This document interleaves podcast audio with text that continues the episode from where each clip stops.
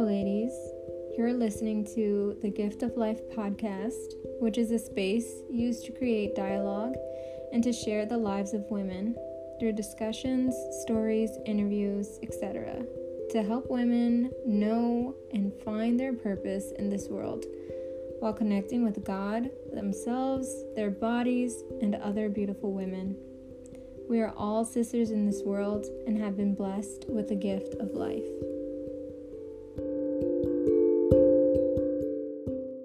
Hello, ladies, and welcome back to the Gift of Life podcast. On today's episode, we're going to take a dive into a pretty touchy topic, which is the pain of a Black woman. Now, do Black women feel pain? Of course, we're women, we're human, and of course we feel pain. But in the healthcare industry, it seems as though it is believed that Black women don't feel pain. The medical space seems to be an area where Black women are unheard, undertreated, and misdiagnosed very often because of this idea that they don't feel pain and that their symptoms and what they're experiencing isn't as serious as some of their other counterparts. And this is something that we've been having to fight within the healthcare community for years, just to be able to be heard and listened to, so that proper diagnoses for illnesses and treatments can be given. Doing this research, I just thought, what are some of the reasons that we have this belief within our healthcare industry? And I really feel like it goes back to slavery, which most things do when you live in the U.S. But I believe that this ideology really began to form because slave women were used as guinea pigs for many surgeries and experiments that people had that they did not want to perform on white women or even men until they quote-unquote perfected their techniques. One of these doctors is very well known. His name is J. Marion Sims, and he's known as the father of modern gynecology. He is so revered in the medical space that he had approximately 6 statues that were put up of him throughout the U.S. So this is how much he has contributed to the healthcare field. But that contribution was done in the most unethical and torturous way because he took slave women and performed surgeries on them while they were unmedicated, and they had no rights to even accept or deny the surgeries. Their slave owners sold them off to him essentially with the hope that he would be able to restore them to their full health and perfect these surgeries. Once these women were healed, it was expected of them to go back to work and go back to being a slave. 3 women in particular he documented in his medical journals. Their names are Anarka, Lucy, and Betsy, and he repeated surgeries on them over an extended period of time, about 3 to 5 years, where he conducted surgeries, developing a fistula repair technique. As any medical doctor would, he kept very detailed notes, but did not really comment on many of the other names of the slaves that were worked on. These are the 3 that he mentioned the most. I'll spare you all the gory details that he describes in his books. It definitely made my stomach turn a few times, just reading how, I guess you could say, any medical doctor during that time, they get a little crazy and they almost take themselves out of a human role and lose empathy because they're trying to solve these scientific problems. And so a lot of his wording is used in a way as if they're not even human, if it didn't matter and all that mattered was him figuring out a way to repair these fistulas and perform this new technique. Their human rights were totally overlooked, at least in what I was reading. And it makes you think about how many other women there were who experienced these painful realities while solving the need for science to move forward. We know that he conducted and developed this fistula repair. He also invented the speculum, which we use today, and it's still very painful for most women when they go to get pap smears, etc. Although they say, oh, you might feel a little pinch or just a little pressure. No one's really taking into account how sensitive the area is. But as with many medical practices, the theme is the benefit outweighs the risk. And he also developed the catheter. There's a few things that he contributed to the medical industry. Not only with J. Marion Sims conducting this research on Black women, there's also the stereotype that Black women are strong and handle pain well, and they just have this ability to overcome, you know, the pain and the pressures of things that other women cannot overcome in the same way. And that's a stereotype that we have to address, because Black women are women like any other women, and they feel that same amount of pain, the same amount of pressures that's on their shoulders. It just so happens that they make it look good while they're going through these problems and you know, while they're having these issues, but it doesn't negate what they're actually going through, and it doesn't negate their true lived experiences. I came across a study that was conducted in 2016, and it showed that half the sample of white medical students that were surveyed believed that Black people had less pain than white people, and they made less accurate treatment recommendations compared to the half that didn't have these beliefs. So it makes you wonder about those doctors and where they are now, you know, 8 years later. Where are they in terms of their medical practice, and how are they treating their Black patients?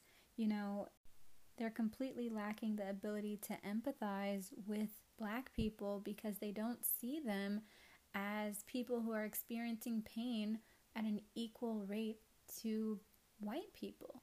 And this is a very big issue. And we know that, you know, there are some spaces that are trying to address these issues, but it's not enough. It's not enough. And so it's like, where do you come in? Where do we come in to help solve some of these issues? And I believe that's in us becoming involved in healthcare forums, becoming nurses, becoming physician's assistants and doctors and OBs and doulas and midwives, and allowing us to help us. And when you put yourself in that space as a student and you have classmates who may have these beliefs, that allows them to learn from you. You know, it shows, no, hey, they have the same pain, you know, what, like, why are you giving them different treatment if they're explaining that they're going through the same thing, they're having the same symptoms, but one person is Black and one person is white, and you're giving the Black person less pain medication because in your mind, in your subconscious mind, your belief is that they don't experience as much pain. You know, it's something that we have to address from the inside out and be well informed as practitioners and as well as patients. Women should know that Black women are 3.5 times more likely to die in childbirth, which is based on a 2021 study, over their white counterparts. This is something that's important to know for when you either become a provider or you are a patient, so that you know what providers are going to be aware of my issues, who is going to take into account my health and giving me the proper care and exactly what I need to retain my health. This is some of the important things that we have to think about when we're going into situations as patients. And you should also know that the leading causes of this death rate are due to preeclampsia, obstetric hemorrhage or embolism, postpartum cardiomyopathy, or surgical complications. And even now, 2023, Black women are suffering. Their pain is overlooked. Their lives are being lost due to these common issues, and their health care is just not up to par. And so we have to acknowledge what is going on and then begin to form a solution for that, which is becoming educated, gaining that proper knowledge for when you go into a situation as a patient, and also becoming a part of that healthcare industry in some way so that, you can help change the narrative, change the statistics, bring that 3.5 number down. That should be our goal as women throughout our society, to make sure that we're all getting the same equal healthcare. It's also important to remember that we have options. If one person doesn't say something that you like or agree with, or you feel like that you're not being heard by them, always follow up with another doctor. Always follow up with someone else. I remember when I visited a doctor about an issue, and she was adamant that I was fine and I should just give it some time and it'll go away. And I was just complaining to her. I'm like, no, I've given it time already. I already know that this is an issue. I need help. And she refused. She refused to give me a prescription. She refused to change anything that she was thinking. It was just nope, I think that you're going to be fine and just give it some time to, go away. And I was so baffled by that. I just remember looking at her, and then in that moment I decided, wow, I'm never coming back here again. And I never went back there again. And I definitely went and saw another doctor who was like, oh yeah, this is, you're right. I think this could be an issue for you.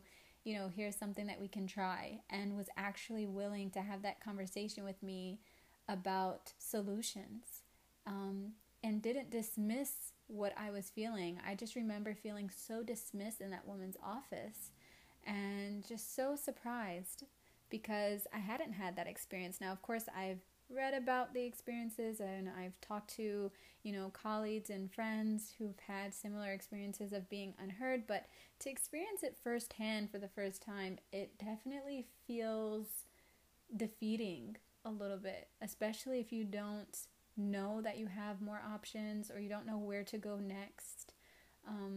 It can feel defeating, and you just feel uncertain about yourself, and you're trying to decide, well, am I making a big deal out of something that's not really anything?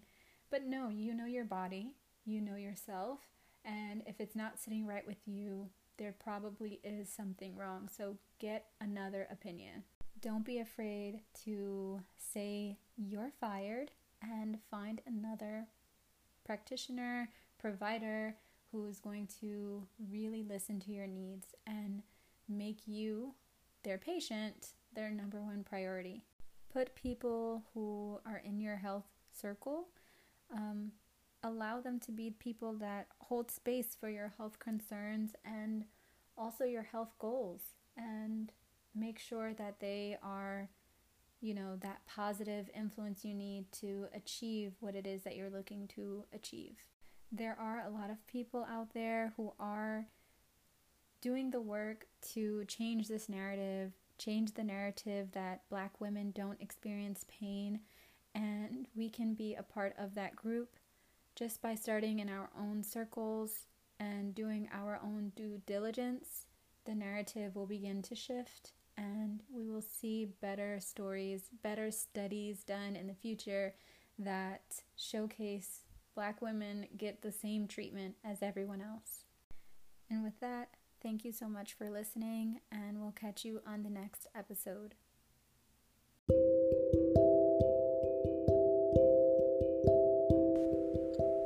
I hope you enjoyed listening to today's topic, and I hope it gave you some food for thought. Be sure to subscribe and share our podcast with others. You can find us on the Anchor app, as well as Apple Podcasts, Spotify, and Google Podcasts. Follow our sponsor at Jawahar Life on Instagram. And until next time, keep embracing your gift of life.